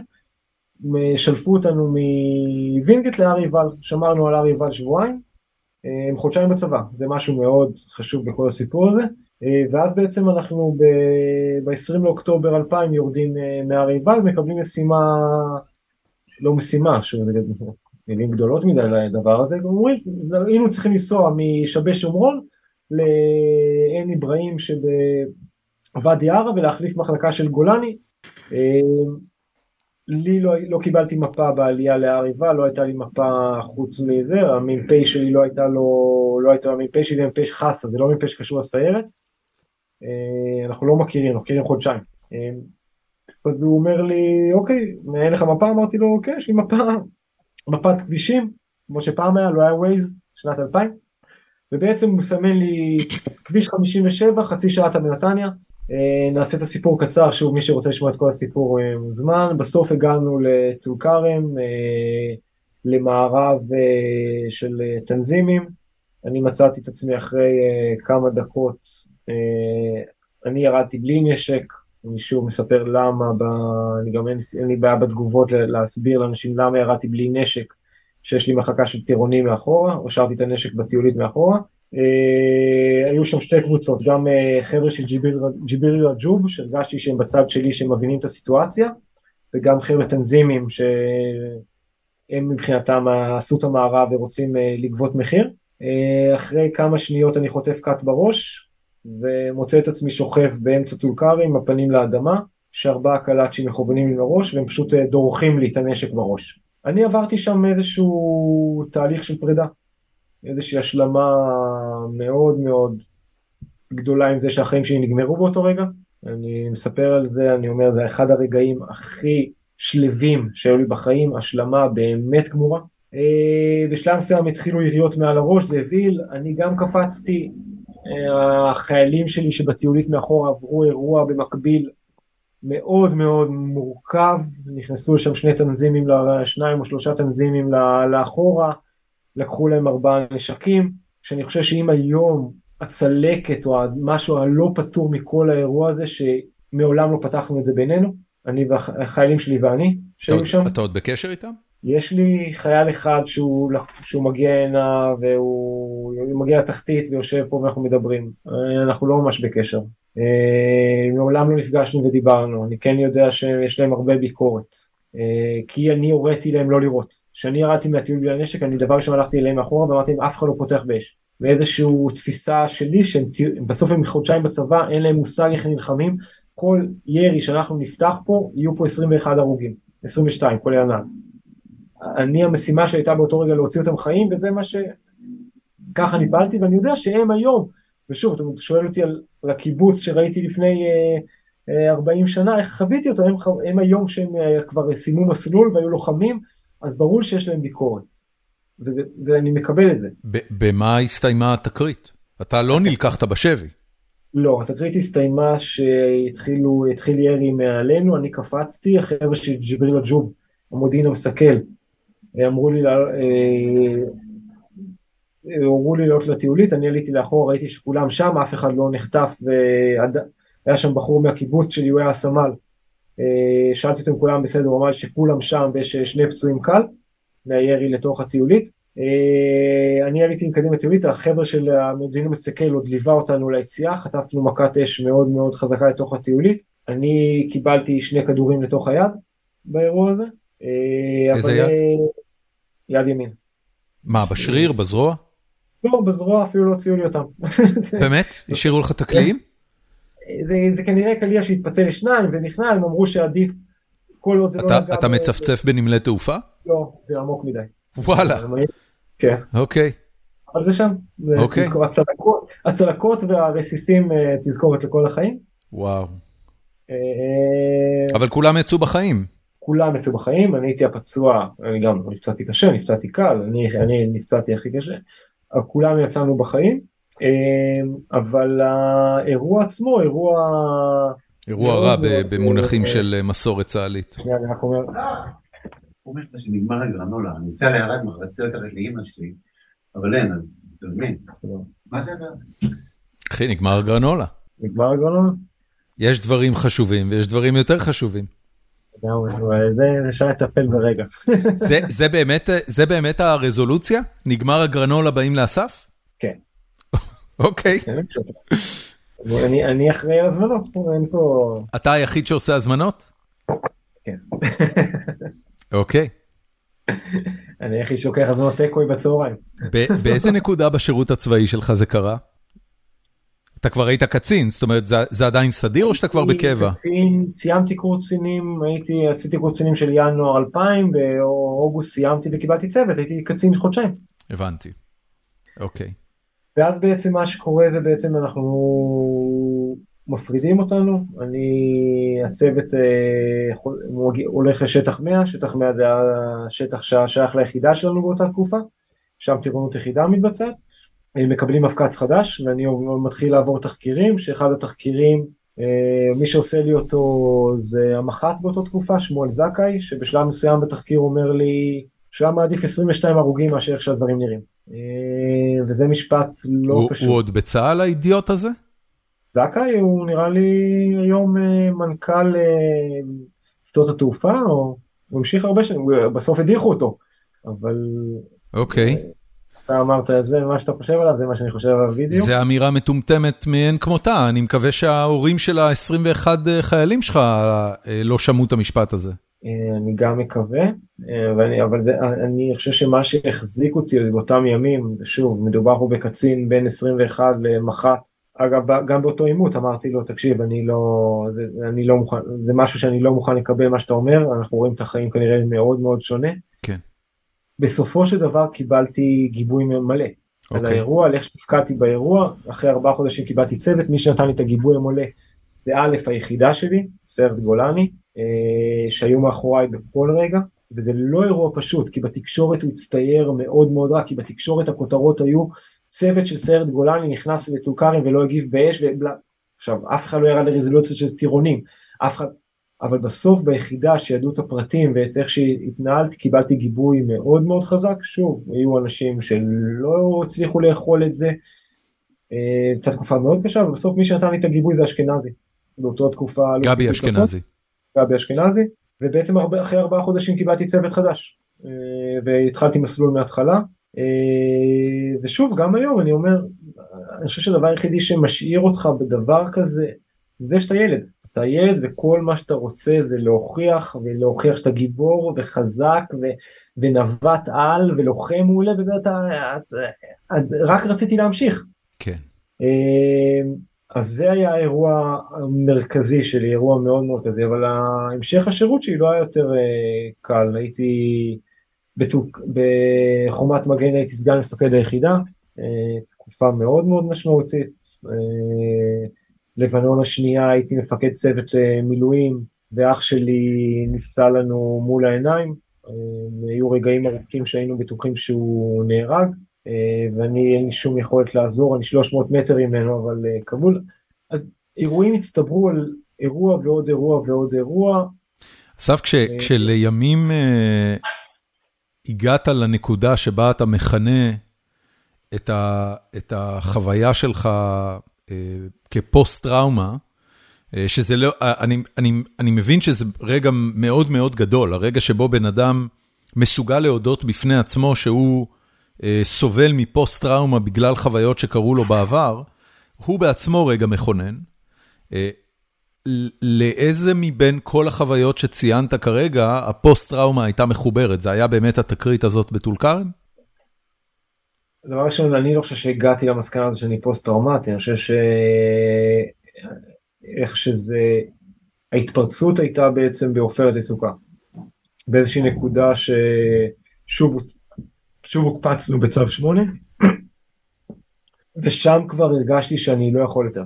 שהקרבה הזאת למוות הייתה גדולה מדי, אה, ושם פשוט סיימתי את ה... לא, זה לא מלחמה, את התקופה הזו בצו 8, היינו בעזה, בפאתי עזה איזה כמה ימים, אבל חזרתי לתל אביב במצב נפשי מאוד מאוד קשה, אה, ובעצם גם היה לי אירוע אלימות, אה, יחיד שהיה לי, אבל אירוע אלימות מול טבח. תקפת טבח? דבחתי אותו לקיר, כן. בתחתית? כן, כן. עוד לפני שהיית המנהל והבעלים? הייתי כבר, הייתי כבר בעלים. הייתי כבר עם שותף.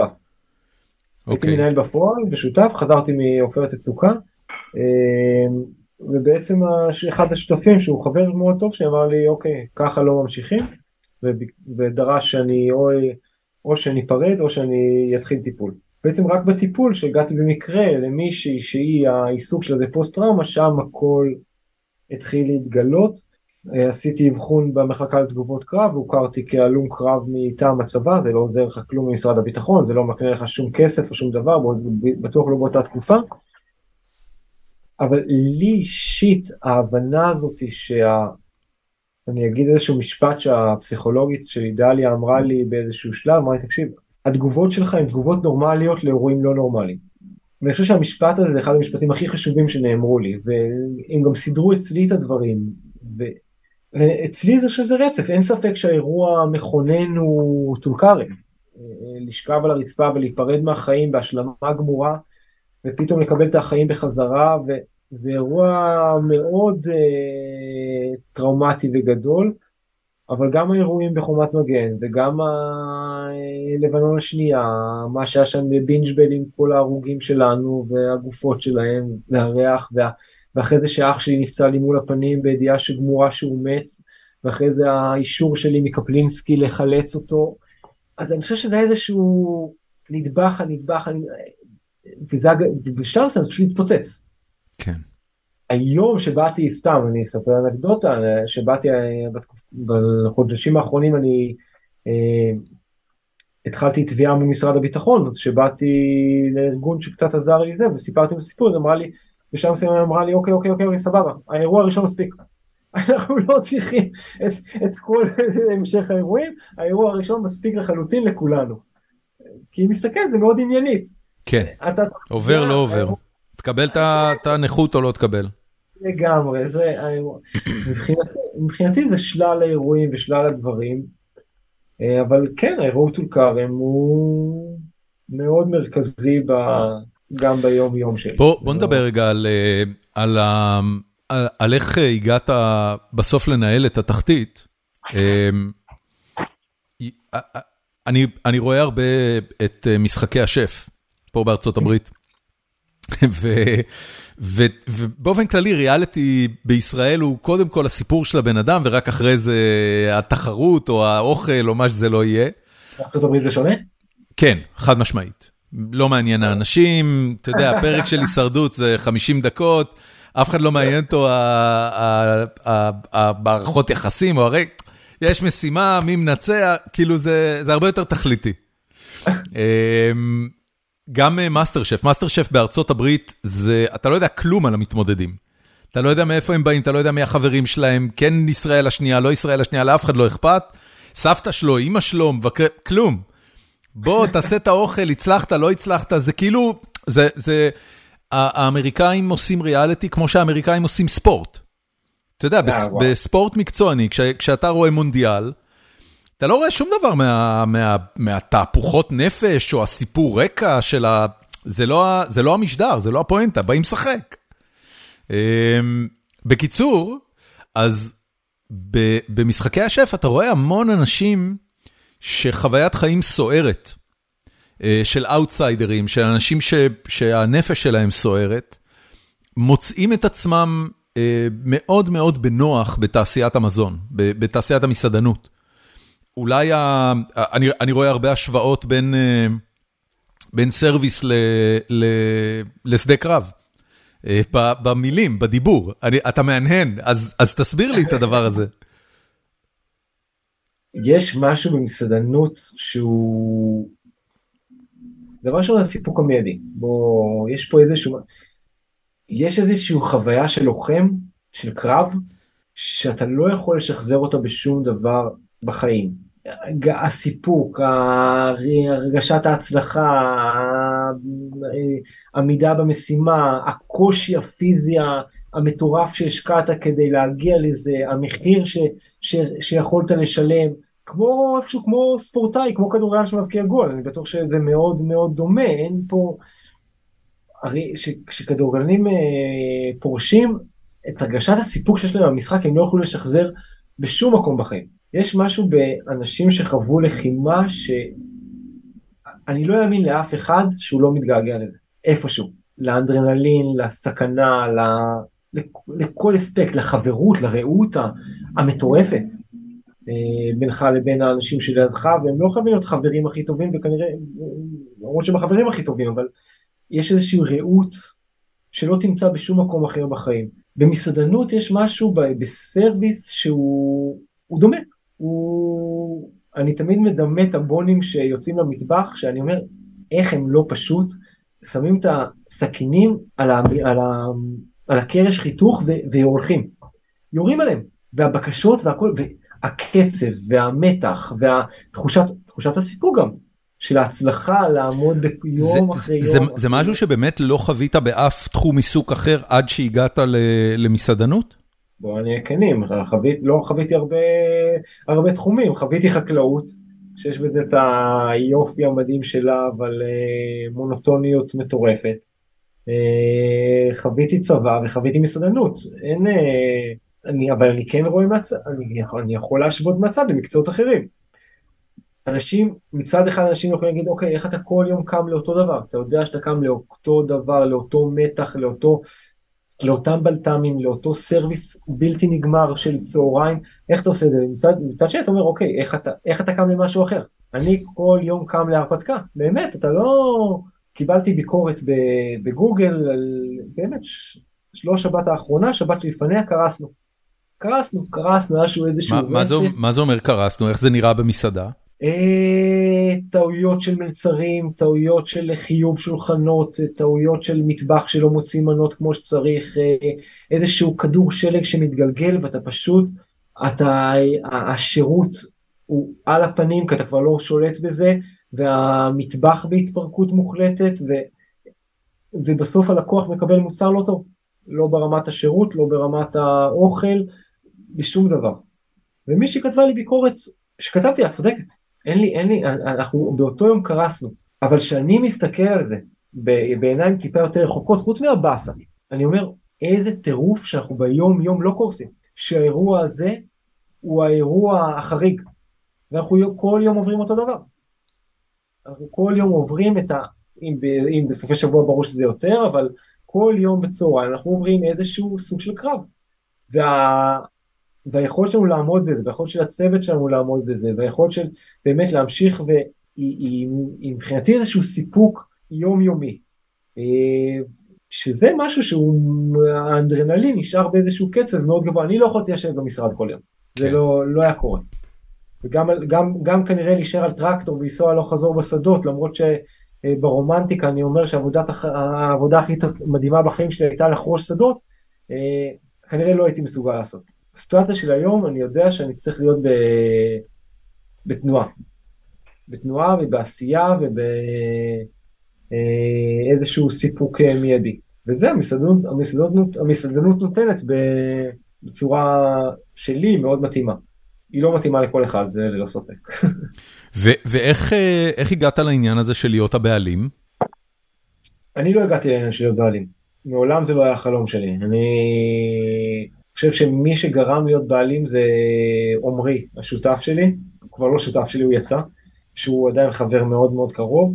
הוא לדעתי זיהה איזשהו... אה, עוד לפני שאני זיהיתי בכלל איזושהי אפשרות לעשות משהו אחר, לדבר על כסף, הוא כל פעם היה צעד לפניי. והוא בעצם זה שאני מעולם לא קיבלתי, לא ביקשתי העלאה במשכורת. זה, זה, זה אישו, אני לא מדבר על כסף. למה? Why would you do that? מאותה סיבה של דפיקות של הקיבוץ נתן לי, כסף זה תומה, אני עובד לא בשביל כסף, אני עובד כי עבודה זה ערך. וואלה, אוקיי. אבל עמרי זיהה את זה כמה צעדים לפניי כל פעם, אז אם זה היה לעלות משכורת, בשלב מסוים הוא הבין שאם אני, אם הוא, אם הוא רוצה שיהיה לו אותי, שאני באמת, שוב, אני חושב שאני הייתי גם בתור עובד, עובד מאוד מאוד טוב ומאוד נאמן ומאוד מסור, אז צריך לקבע אותי פה. והוא העלה את הרעיון שאני אתחיל לקנות אחוזים. אה, זה התחיל ב-20 אחוז, זה עלה ל-33 והיום זה 45. אה, אני יכול לשאול כמה עולה 10 אחוז בעסק כמו התחתית? 10 אחוז שקניתי היה לפני, ב-2009, אז זה היה שווה 200 אלף שקל. היום זה לא שווה 200 אלף שקל. זה שווה יותר או פחות? יותר. אוקיי, יפה, אז עשית תשואה. אני, לא, זה היה תקופה אחרת גם, אז מסעדנות הייתה רווחית. לא, אז זה היה... אבל אתה אומר שהיא גם רווחית היום, כי אין לך ברירה אחרת. לא באותם מספרים. הבנתי, אוקיי, מה השתנה? אה, העלויות, כוח אדם, כך, בואו, הבסיס הרי של כל שכר זה שכר מינימום. אם שכר מינימום לפני 15 אה, שנה עמד על 28, היום הוא כבר ב-27 אפילו, 30 פלוס. כל הנגזרות של זה, אז, אה, חוק הפנסיה, לא הייתה פנסיה, לא היית מחויב לשלם פנסיה לעובדים. הבנתי. זה עלות עובדים. זה מעניין, אתה, אתה בעצם אומר, תחת ממשלות ימין, מדינת ישראל הפכה להיות סוציאלית הרבה יותר. לגמרי. אוקיי. אני, אני, בכלכלה אני לא שמאל, ובדברים האחרים אני שמאל מוחלט, אבל בכלכלה אני, בכלכלה אני חושב שיש זכות למוצלחים להרוויח. שמדינת ישראל לא, לא, אני חושב שארצות הברית הרבה יותר חזקה בזה. אה, ברור, ברור, בישראל אה, מאוד קשה להרוויח, גם למי שעובד נכון וטוב. אה, מי שמרוויח פה בעיקר היום זה אנשים שעושים שחור. זה שתי חברות מסוימות, אבל כשאתה עובד, כשאתה עובד חוקי מאוד קשה להרוויח פה באמת. אבל אז התגלגלתי לזה. לא, לא חושב שאי פעם זה היה החלום שלי. אני כן מוצא בזה, כמו שאמרתי, אני מוצא בזה המון המון סיפוק ועשייה, ו... ואני מרגיש שאני טוב בזה גם, שזה גם ערך שמאוד חשוב לי. מעניין, מגניב. אמ, טוב, בוא, בוא נדבר קצת, אה, אתה יודע משהו, אני, אני אעבור פשוט לשאלות של המאזינים שלנו, אני לא יודע אם, אה, אם אתה יודע, אבל אה, לפוד, לפודקאסט הזה יש פורום, אתה כבר ראית את השאלות? חלק מהם, לא מצטער. אוקיי. לפודקאסט הזה יש פורום, קבוצה בפייסבוק שנקראת פורום החיים עצמם של גיקונומי, פרסמתי שאתה הולך להתארח, ומיד קיבלתי שטף של שאלות מהרבה אנשים שעוקבים ואוהבים אותך בטוויטר. אמ, אני אתחיל משאלה מאוד ענינה. למה כל כך קשה למצוא קפה פירותי חמצמץ בקלייה בהירה בארץ? כי זה מגעיל. אוקיי, למה זה מגעיל? דבר ראשון אפשר למצוא, אה, לכו לנחת, תבקשו קפה פירותי, לכו לקפה... בוא, אולי תסביר לי רגע את, העניין, אתה יודע, אני לא מומחה גדול לקפה, אבל שותה המון קפה, ואני מודע היטב לסקאלה שבין חמוץ ללא חמוץ. הקפה האמריקאי, איפה שאני חי, רובו על הצד החמוץ של הסקאלה, עד חמוץ מגעיל ממש. אבל מה זה בעצם העניין הזה של החמיצות של הקפה והפירותיות של הקפה, ממה זה נובע? מהטריות שלו, מאופן הכלייה שלו, מהזנים שהוא בעצם כל הגל השלישי שהוא הרבה יותר farm to table, הוא בעצם עובר איזשהו הרבה פחות התעסקות והוא נשאר מאוד בסיסי וגולמי, אז זה, זה, זה נשאר הרבה יותר, הם, הם לא קוראים לזה חמוץ, אגב זה מושג שהם יהרגו אותי, בטח אני אכתוב פירותי. זה, זה נשאר הרבה יותר פירותי והרבה יותר טבעי וקרוב למקור. אישית, אני לא סובל את זה. אני פשוט, זה לא טעים לי, אני לא מסוגל לשתות את זה, אני מרגיש שאוקיי, חבר'ה, החלב שלכם חמוץ, בואו תחליפו חלב. ו... אבל זה, אבל יש את זה, אני לא, לא מסכים עם, ה... עם מה שהיא אמרה. יש אותו בארץ, לכו לנחת, שהם עושים עבודה מטורפת בקפה, שאני לא אוהב את הקפה שלהם, כי שוב, בגלל שהוא מאוד מאוד מסוים וזני. מה, מה זה המקום הזה? נחץ אמרת? נחץ. מה זה? זה, ב... יש להם לדעתי שניים או שלושה סניפים, אחד בכיכר דיזנגוף, אחד באזור... איך מאייתים את זה? נ"ח ת'. נחת. כן, נחת. אוקיי. שהם מאוד מתעסקים בכל הקפיאה, הם עושים את הכלייה במקום, הם באמת... אני זוכר באבן גבירול היה מקום בשם מאי. מאי, עדיין. M-A-E. שהיה לו מגוון רחב של זנים וסוגי כלייה שהיה מאוד מיוחד בעיניי. עדיין, ובכל יום רביעי ביום חופש שלי, שם אני שותה את הקפה שלי. וואלה, יפה. וגם הדבר הראשון שאני אומר, היום כבר הם מכירים אותי, והדבר הראשון שאם מישהו לא מכיר אותי, אני אומר, לא מהסוג החמוץ. לא, אני לא, אני לא מסוגל לשתות את זה. גדול. אבל יש להם. יואב רבינוביץ' שואל, איך המקום, הוא מתייחס לתחתית, הפך לחממת ברנז'ה והאם אתה אוהב את זה? הוא מתייחס לעצמו אולי. כנראה. תראה, הוא כבר לקח את עצמו, שם את עצמו, הגדיר את עצמו ברנז'ה ושואל אם אתה אוהב אותו. יואב רבינוביץ' הוא לחלוטין ברנז'ה, בואי זה סתם, אבל לקוח שבו... אני מאוד שמח על כל לקוח שבוחר להגיע לתחתית, אני גם מאוד שמח על זה שהקהל שלנו הוא קהל, הוא קהל שאני מאוד אוהב ומאוד נעים לשהות בצידו. אני נמצא כל יום 12 שעות בקפה שלי, אז אני מאוד אשמח שגם הקהל שלי יהיה קהל שנעים לי להיות איתו, וגם העובדים שלי יהיו אנשים שהם מאוד נעים לי להיות איתם. ברנז'אי, לא ברנז'אי, זה לא מעניין אותי, אני חושב שזה חלק מהעניין שהתחתית הפך אומרים שאנחנו ברנז'אי, זה עצם זה שאנחנו לא תופסים אף לקוח כברנז'אי. זה מעניין מה שאתה אומר, כי אתה יודע, כשעוד חייתי בארץ, אז אני זוכר שהיה ז'אנר של מסעדות, שכל סלבריטי שהיה מבקר בהם, היו לוקחים תמונה שלו ושמים אותה על הקיר, והיה להם קיר מפורסמים. בחיפה היה את החומוסייה של אבו יוסף, שהיה לו, אתה יודע, היו שמים כזה זכוכית על השולחן, ומתחת לזכוכית דוחפים תמונות. אז היה שם תמיד, היה תמונות של אורנה ומשה דץ, שחתמו להם, אתה יודע, כל מיני celebrities משנות ה-80 וה-90 בישראל. אתה אומר, אתה בהגדרה לא עושה את זה, ולכן הברנז'ה עוד יותר רוצה לבוא? בהגדרה אנחנו לא עושים עניין מאף אחד. בהגדרה אנחנו מתייחסים לכל לקוח ואומרים לו ושמחים בזה שהוא בחר להיות אצלנו ובעיקר בעולם שהתחרות בו כל כך קשה אין פה שום אני חושב שאנשים מעריכים את זה שמתייחסים אלינו רגיל וטוב אני חושב שאני מתייחס לכולם כאילו אין פה איזשהו עניין של יגיע שמע לא אגיד לך שברי סחרוף מגיע אני מסתכל עליו אבל שוב הוא לא יקבל קפה בחינם בחיים. אתה, אתה תעשה איתו סלפי? מה פתאום? באמת? אז אין לך סלפי עם ברי סחרוף, זה השורה התחתונה. אין לי סלפי עם אף אחד בעולם, שאני ביקשתי אותו. אבל אתה יודע, אבל... אם אני מגיע לתחתית, אני כבר אומר לך שאני עושה איתך סלפי, ואם אתה תתנגד, אז אני אדביק אותך לקיר. לא, אבל זה יכול להיות אותך, אני לא אבוא להגיע לך גדרון ועושים סלפי, אני לא... אני חושב ש... ושוב זה מקום, אני חושב שמקום שמאוד מכבד את כלל הלקוחות, או לפחות אנחנו מאוד מנסים לכבד את כלל הלקוחות. אני חושב שהקהל הברנג'אי הוא, הוא חלק מהקהל. שגם, יש מישהו בישראל שהוא יותר קול מברי סחרוף? זה אותו ג'אנר בדיוק, זה טסה. הם פשוט... דודו טסה? הם פשוט לא, הם לא, הם לא רואים בכלל שאנשים מסתכלים עליהם, זה לא, זה לא עניין של צניעות או שחצנות, הם בנויים אחרת. כן, פשוט... כן, כן, כן. לאריק איינשטיין היה את זה. כן, יש אנשים שנולדים ככה.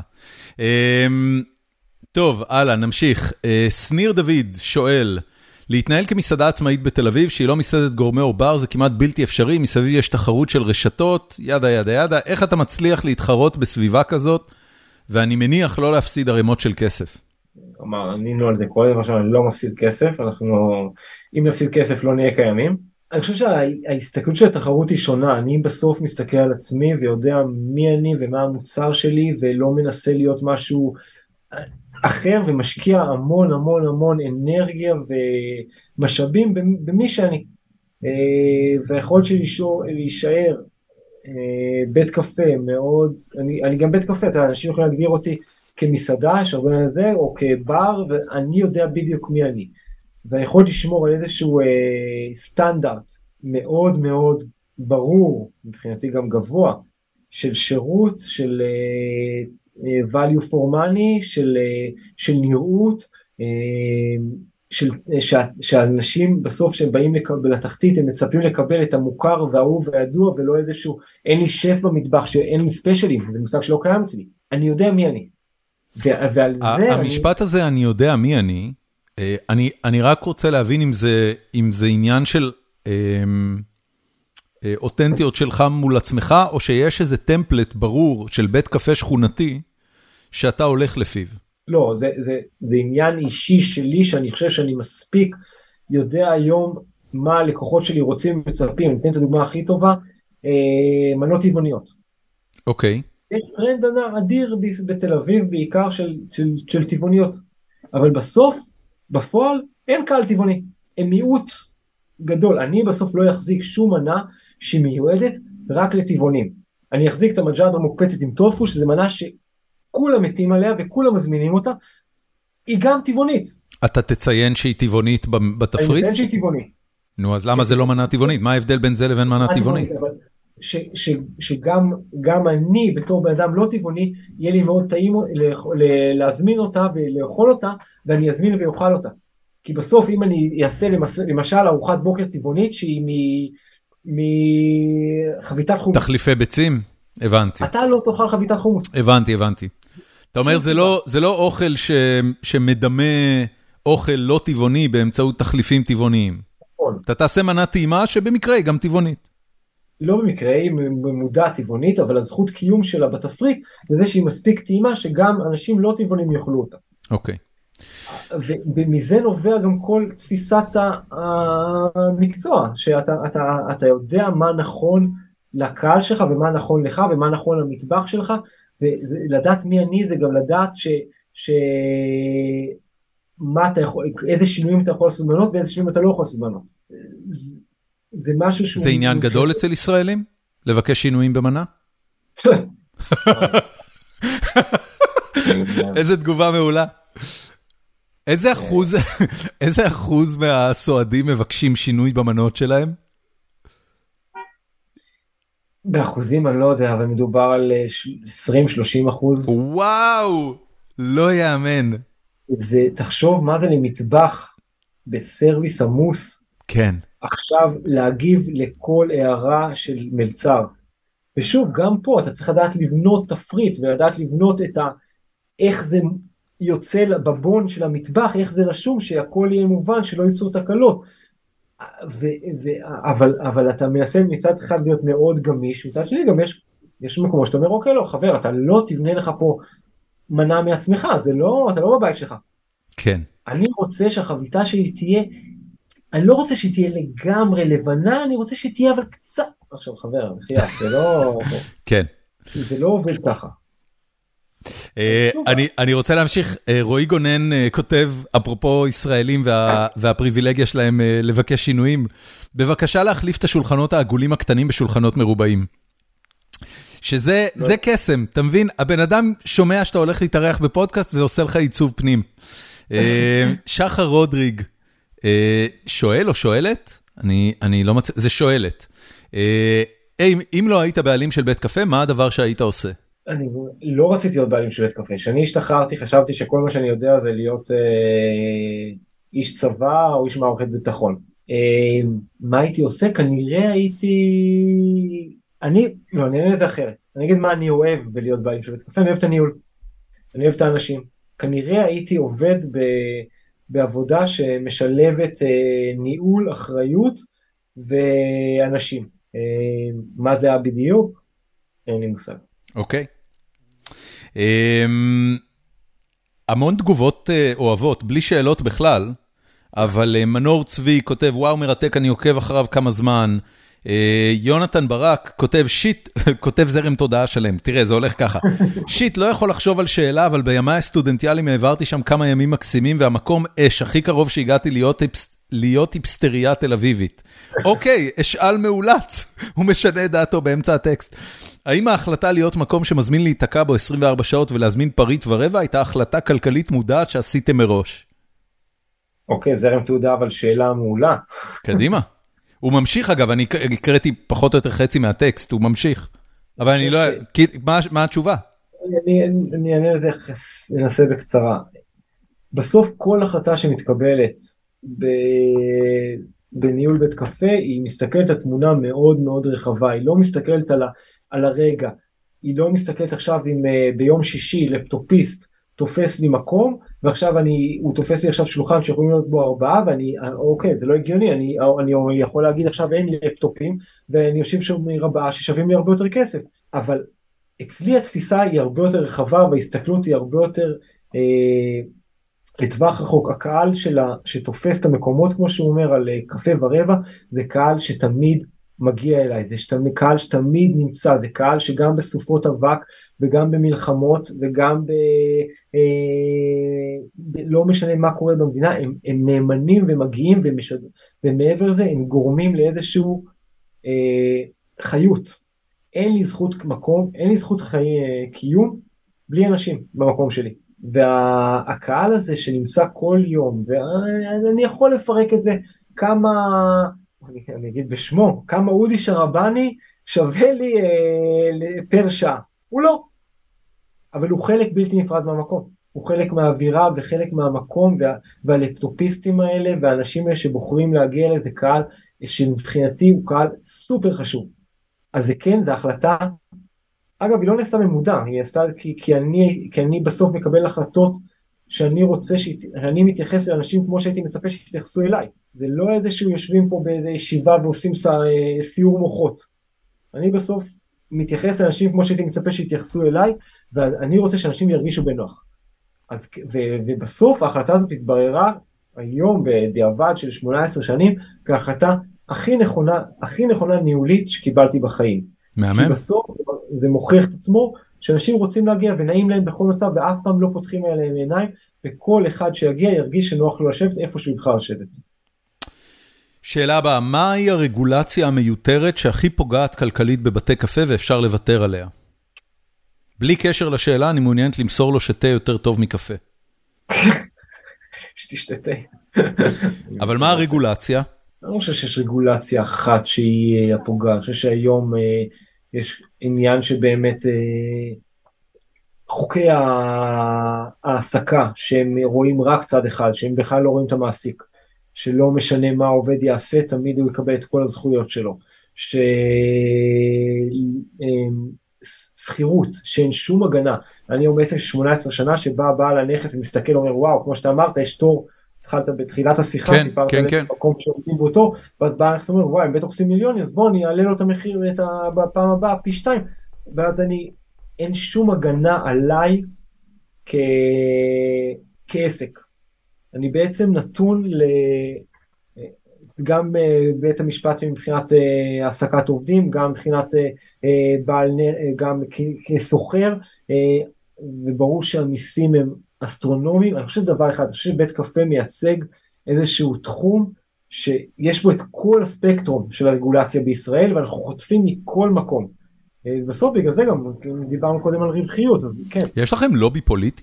בעלי המסעדות ובתי הקפה בישראל? הרי אתם, אתם, אה, אתם מחזיקים את מקומות הבילוי של המדינה בידיים, לו הייתם מתאגדים ומתארגנים פוליטית, היה לכם אפשרות להזיז דברים לפחות באותה מידה של תעשיות כמו רפואה וצבא, או מוניות.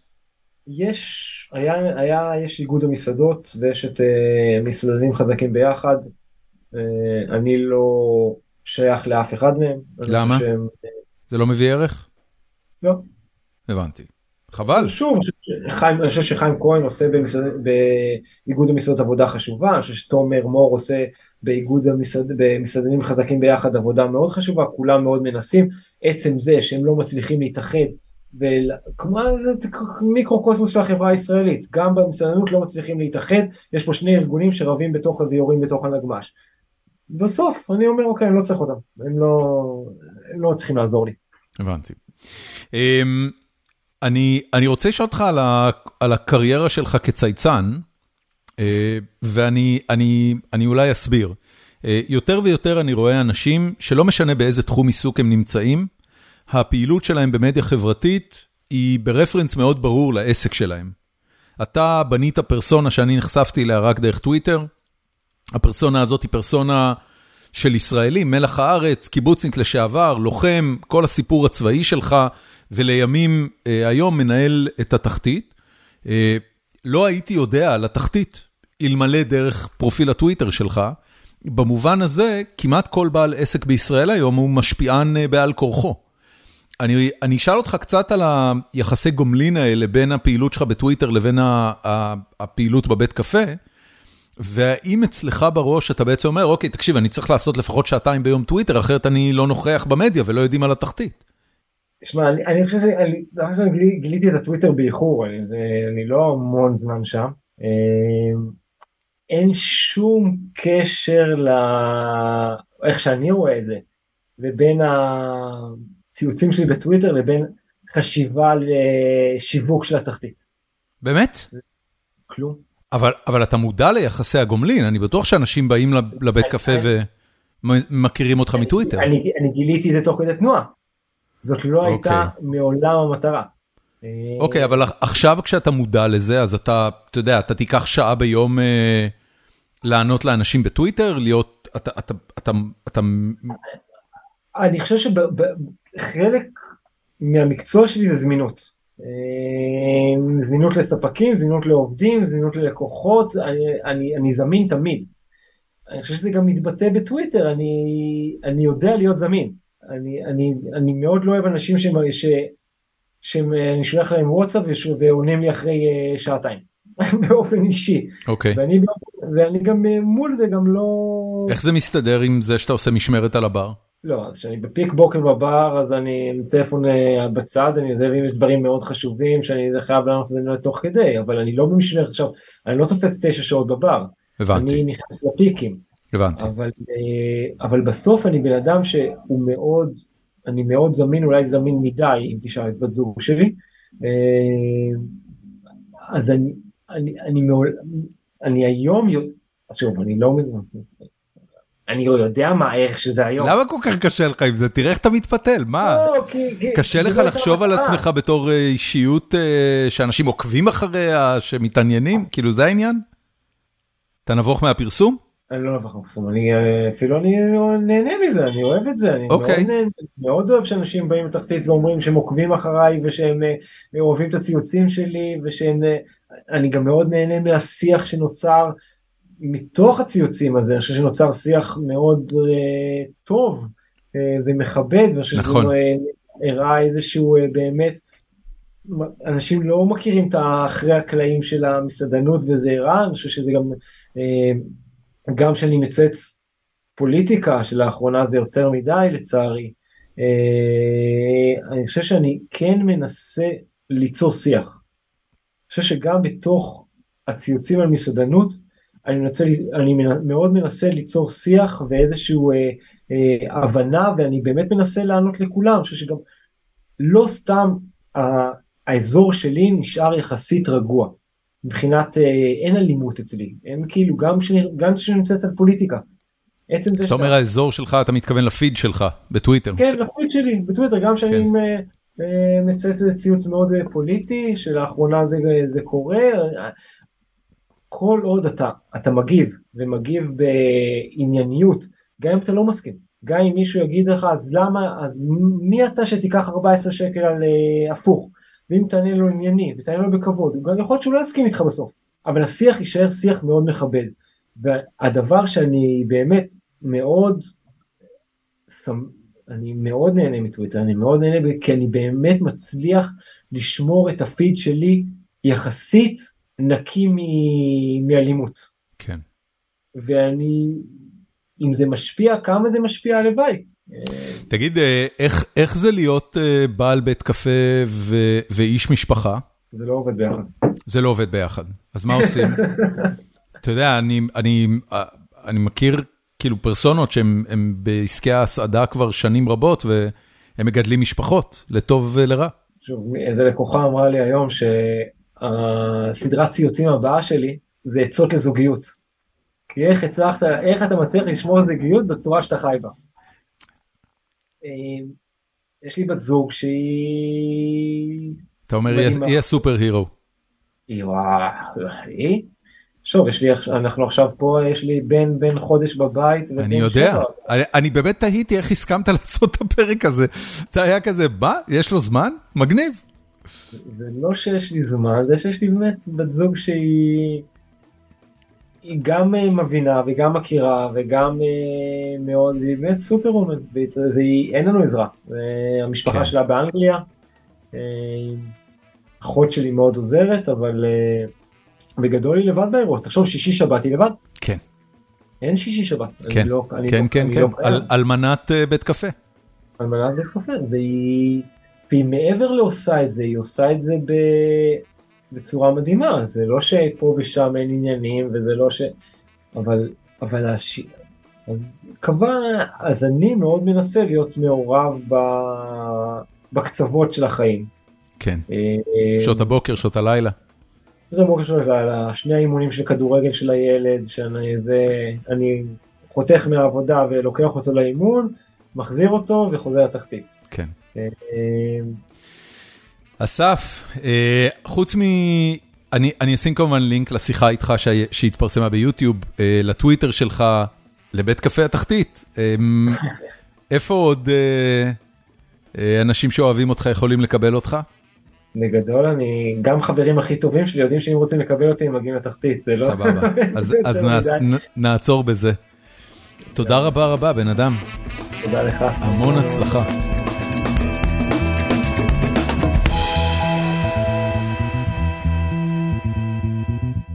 ועד כאן הפרק, אה, ותודה גדולה לאסף ברית שבא והביא את עצמו ככה. הפרק אגב הוקלט. אה, במה שנראה לי כמו המשרד או הקומה העליונה של בית הקפה שלו, אולי המשרד האחורי. אה, וגם זה היה נחמד, הבחור שנכנס באמצע ואמר שנגמר הגרנולה. אה, את החפירה שלי אני הולך להקדיש לקריס רוק. דיברתי על קריס רוק כבר פעם בחפירה לפני שנה, בדיוק לפני שנה למעשה, כשהוא חטף את הסטירה מוויל סמית בטקס האוסקרים הקודם. טקס האוסקרים הבא, אגב, הוא בדיוק בעוד אה, בסוף השבוע הקרוב, יום ראשון, ה-12 למרץ. וקריס רוק, אה, מאז, אה, בהתחלה הוא היה שקט, ואחרי זה הוא יצא לסיבוב הופעות, ואני ראיתי את, את סיבוב ההופעות הזה פה באוסטין. הייתה הופעה פנטסטית, ארוכה, הוא עולה על הבמה, הוא לא מפסיק לקשקש שעתיים וחצי, זה מופע של שלמה ארצי, ההופעה שלו. וזה היה, אני לא הבנתי איך הוא מופיע כל כך הרבה זמן. אבל זה היה אחלה הופעה, מהטובות שראיתי של סטנדאפיסטים. אה, זה לא לואי סי קיי, אבל אה, אבל זה זה ממש אה, up in there. ו... ואז יצא לו נטפליקס special. ונטפליקס, לרגל ה special הזה שלו, החליטו לעשות את זה ב live, שזה פעם ראשונה שלהם. אה, זה באופן כללי מעניין איך אה, שירותי הסטרימינג, אה, שלאט לאט הופכים להיות התחליף לטלוויזיה ולטלוויזיה בכבלים, ולרוב הקהלים הצעירים הם כבר הטלוויזיה עצמה.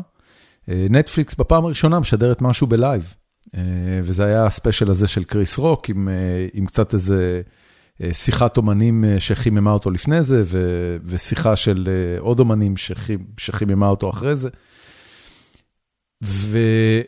וההופעה עצמה הייתה מעולה. אני ראיתי את זה כאמור בגרסתה הארוכה והלא ארוכה, על במה, לפני שלושה חודשים אני חושב, ארבעה אפילו. ו... וזה היה מצחיק אז, וכשאני רואה את זה בספיישל של נטפליקס, שזה שעה, השעה הטובה ביותר מתוך כל החומר הזה, אה, והשעה הזאת נהייתה עוד יותר טובה, כי ממש, אה, אני זוכר את הבדיחות, ואני מבין שהוא ליטש אותן עוד יותר. הוא, הוא שם את הפאנץ' במקום הנכון, האינטונציה שלו טיפה השתנתה, וזה פוגע בול. זאת אומרת, הבן אדם הוא אומן ברמות הגבוהות ביותר, אה, לראות לראות חומר אה, שלו לפני שלושה, ארבעה חודשים, ואז לראות את אותו חומר בנטפליקס ספיישל היום בערב, זה ממש, אה, זה ממש חוויה שמבהירה לך את עומק העבודה שנעשתה פה. ו, ויש לו כמה קטעים ממש טובים בסטנדאפ הזה. הקטע שהוא מדבר על הבת שלו, הקטע שהוא מדבר על פריבילגיה ועל קורבנות. ואז בסוף הוא מגיע לוויל סמית.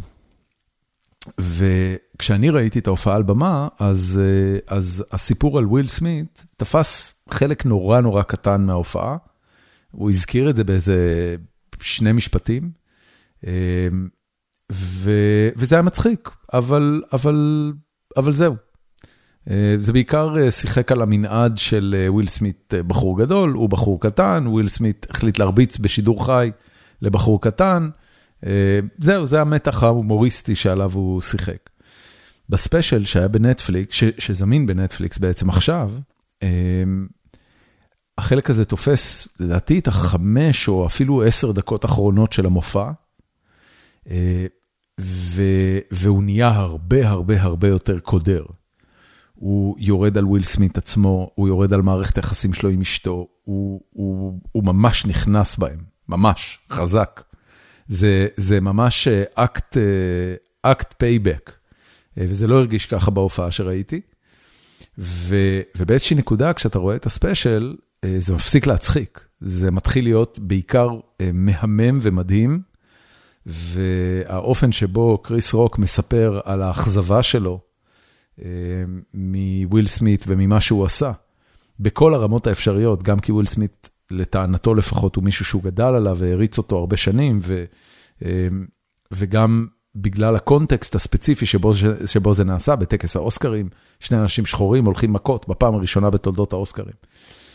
אה, כשהסטנדאפ נגמר וקריס אה, רוק אה, זורק את המיקרופון על הרצפה, הקהל כמובן פורץ בתשואות רמות, ואתה מסתכל בקלוזאפים על הפרצוף של קריס רוק, והוא ממש ממש נסער.